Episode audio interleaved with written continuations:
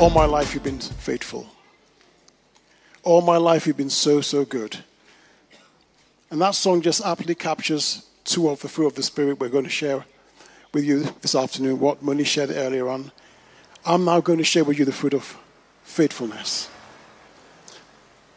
There's a ritual in my house, which, for those, those of you familiar with the school run, you know, we um, in my house we have the work run. You move from school run to work run because they don't leave home. So when they start working, leave uni, whatever, come back home, then you move from school run to work run. Work run is like this in Milton Keynes. You are saving them money by dropping them off at work. And so um, in my house, you know, you have this thing where we live in the same house, same location, but in different time zones. In the morning, you've got to be ready for work at, say, nine o'clock. And I'm screaming and shouting for everyone to get ready. And, you know, the challenge really is trying to get people to understand that when you're starting work at nine, leaving home at eight thirty is a good thing. So the challenge for me is always shouting. And you think, that's a Christian home. And you hear my voice resonating down the street. And then there's a mad dash because we're going in two different directions. One going city center, the other one going Westcroft. And I'm literally racing in two different directions, trying to, you know, beat the traffic lights, try and get just there on time and drop the other one to be there on time because it looks good for them with their employers if they turn up to work on time. And every time I swear, I said, look, I'm not going to do this again. Next time you will take a cab. You will spend the ten pounds, whatever it is, and get a cab. But each time I... and I go back, and I do the same thing. And the following morning, we go through the same ritual again, where I'm screaming, I'm shouting, and they take their time. They're in front of the mirror, doing their hair. My son's looking at his waves, and so on. And then, because they know, they expect that I'll still do the same thing. I will still take them to work, because I'm a dad, and I'm faithful. And that's the expectation we have when we talk about faithfulness, that there's a pattern of doing things that we will continue to do. There's an expectation that we will keep on doing what we've always done. And the Bible is very clear that Christ said, if we who are wicked, now I know we're good, hang on, but this is what the Bible says. We who are wicked, meaning the flesh, know how to give good things to our children. How much more would our Heavenly Father give the Holy Spirit to us? If we ask. And that's the faithfulness of God, in that he will give us, we have the Holy Spirit indwelling us, but the Holy Spirit is not just there as a bystander. He's there to cultivate something in us. And if faithfulness was not one of the fruit that God himself possesses in his nature, then he would not ask the Holy Spirit to cultivate it in us. I'd like to just go to a quote by a nineteenth century preacher named Charles Spurgeon. And Charles Spurgeon says, talking about faithfulness, he says, his name is faithfulness, and I know it, for he has never forsaken me, though my troubles have multiplied upon me. His name is faithfulness. That embodies who God is. I think Paul put it this way to Timothy, Second Timothy. He said to Timothy, he said, look, you know, um, He, even when we are faithless, he abides faithful. So we gather from, from, from all this that faithfulness stems from God's nature. First Thessalonians five twenty-four tells us that faithful is he who has called you, who will do it. Do what? Finalize what he's begun. Perfect what he's begun in your life. Faithfulness is produced by the Holy Spirit.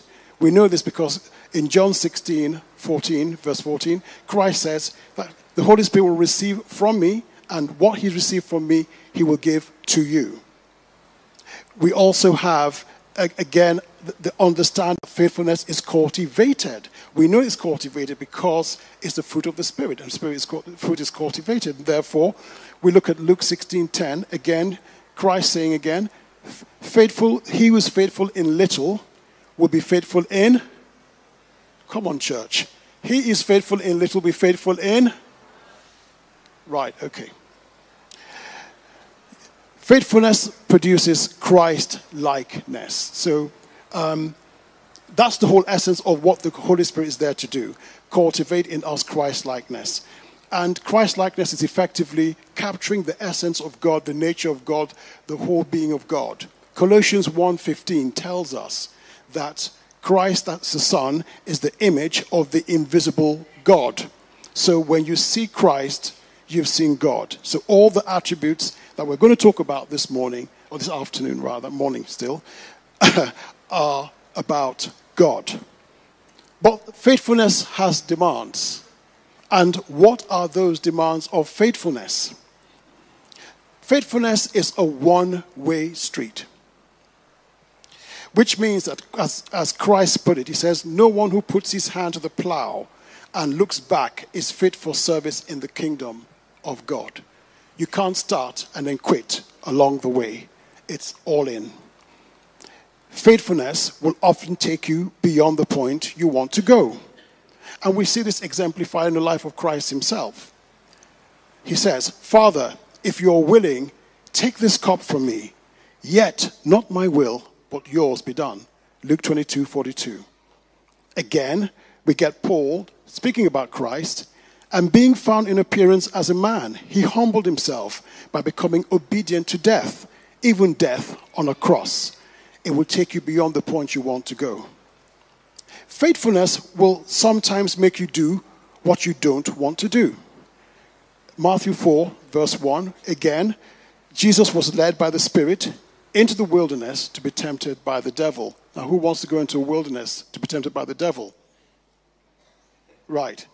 And so, and the last one, which we, you will not find a slide on the screen for this one, faithfulness will often make you say what hurts those you love.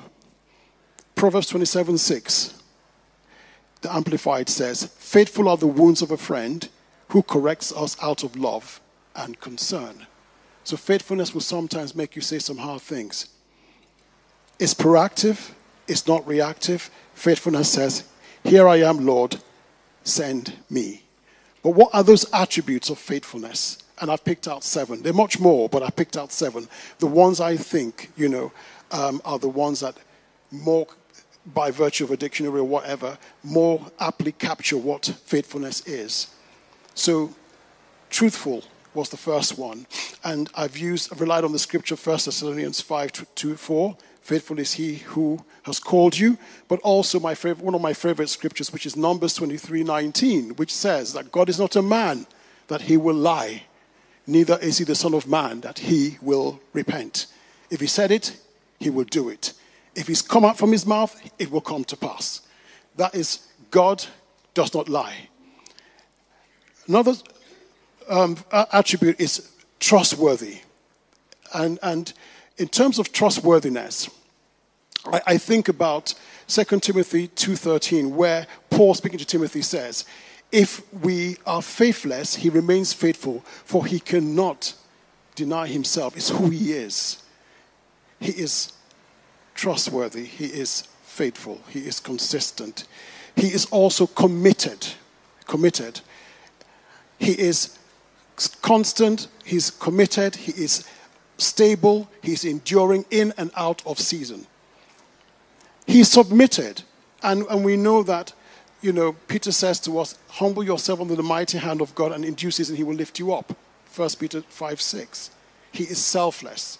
And his selflessness is seen in that he works out everything for our good, never for his, for our good. We are the beneficiaries.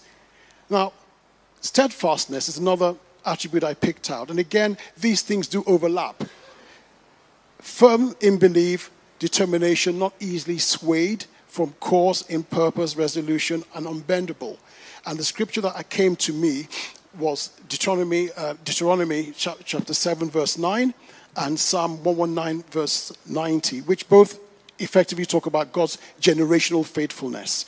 Unto a thousand generations, to endless generations, God is faithful. That's why we need these attributes, because God is trying to work out in us attributes that will shine through us, that other people's lives will be blessed, the world around us will be blessed. And we need to do faithfulness where we are right now. Whether in your job, in your family, with your friends, in your ministry, in your schools, um, hobbies, whatever it is, twenty-four seven, you're doing faithfulness. And that's what the Holy Spirit is working through us. So what are the benefits of faithfulness? There are benefits, actually. And you will find that when you look at Proverbs three, um, verse three to four, you will find favor and good repute in the sight of God and of people. A faithful man will abound with blessings, Proverbs twenty-eight, verse twenty. We will reap a harvest if we do not faint or give up, Galatians six, verse nine. The Most High will deliver you in the day of trouble, Psalm fifty, verse fourteen to fifteen.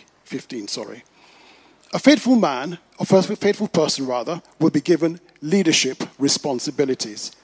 The more you're faithful, the more responsibilities be given to you. Luke twelve forty-two.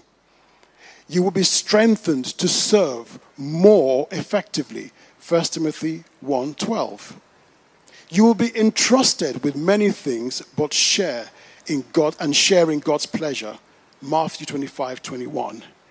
You will be entrusted with God's word to teach others. And this is one of my other favorite scriptures where Paul, speaking to Timothy, says, "And what you've heard from me in the presence of many witnesses, entrust to faithful men who will be able to teach others also." When I was looking for a model of faithfulness in the Bible, the only person, that, not the only person, sorry, but the person that most quickly came to mind was Moses. And this is because God himself endorsed Moses. Moses goes, Moses, as we all know, is the person that led the children of Israel out of Egypt and captivity. And the example of Moses, when God says, Moses in Numbers twelve, verse seven to eight, he says, "My servant Moses is entrusted and faithful in all my house. With him I speak directly and clearly and openly and not in riddles. He beholds my appearance." And he says this about Moses. And the writer of Hebrews goes on to confirm this, but he gives us context. And he says, Moses was faithful as a servant in all of God's house. But he then says, Christ is faithful as the son over God's house. He then says, "But we are God's house if indeed we hold firmly to our confidence and the hope in which we glory." De- Deuteronomy eighteen fifteen gives us a clar- clarity around this, because Moses told the children of Israel, "The Lord will raise up for you a prophet like me from among you. You must listen to him." And we have Christ today. And just thinking about all the events happening in our world today, and in particular for me, what's happening in northern India, in the region called Manipur, and about three hundred churches being burned, hundreds of Christians being, being killed. And it's just so horrific when we think about what Christians are suffering for in the world today. But I looked at Lamentations three twenty-two to twenty-three, and I drew encouragement from that. That scripture... That scripture says, "It is of the Lord's mercies that we are not consumed, because his compassions fail not. They are new every morning. Great is thy faithfulness." The situation at that time was very dire. Jerusalem was effectively sacked. The people were taken to captivity into Babylon, and there was a lot of sorrow. There was national mourning. But even in that, Jeremiah got a glimpse of God's faithfulness, and gave the people hope that regardless of what's happening in your life right now, God is faithful. We must likewise embody that faithfulness, regardless of where we are, what we're going through. God still expects us to walk in that straight line. So we're now going to sing a song that flows from this, and it's a hymn that you all probably know very well. "Great is Thy Faithfulness."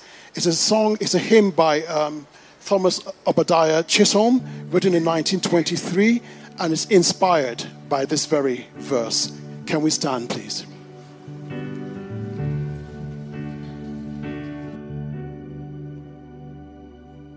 Great is thy faithfulness, O God, my Father. There is no shadow.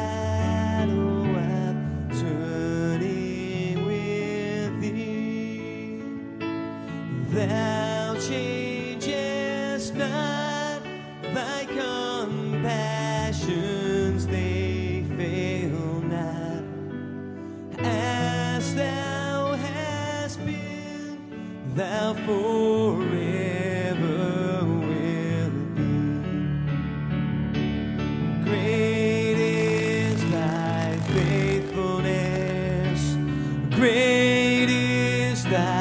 faithful is. Morning by morning, new mercies I see. All I have needed, thy hands have provided. Great is thy faithfulness, Lord, unto me. Great is thy faithfulness. Great is thy faithfulness. Morning by morning, new mercies I see. All I have needed, thy hand hath provided. Great is thy faithfulness, Lord, unto me. Great is thy faithfulness, Lord, unto me. Thank you.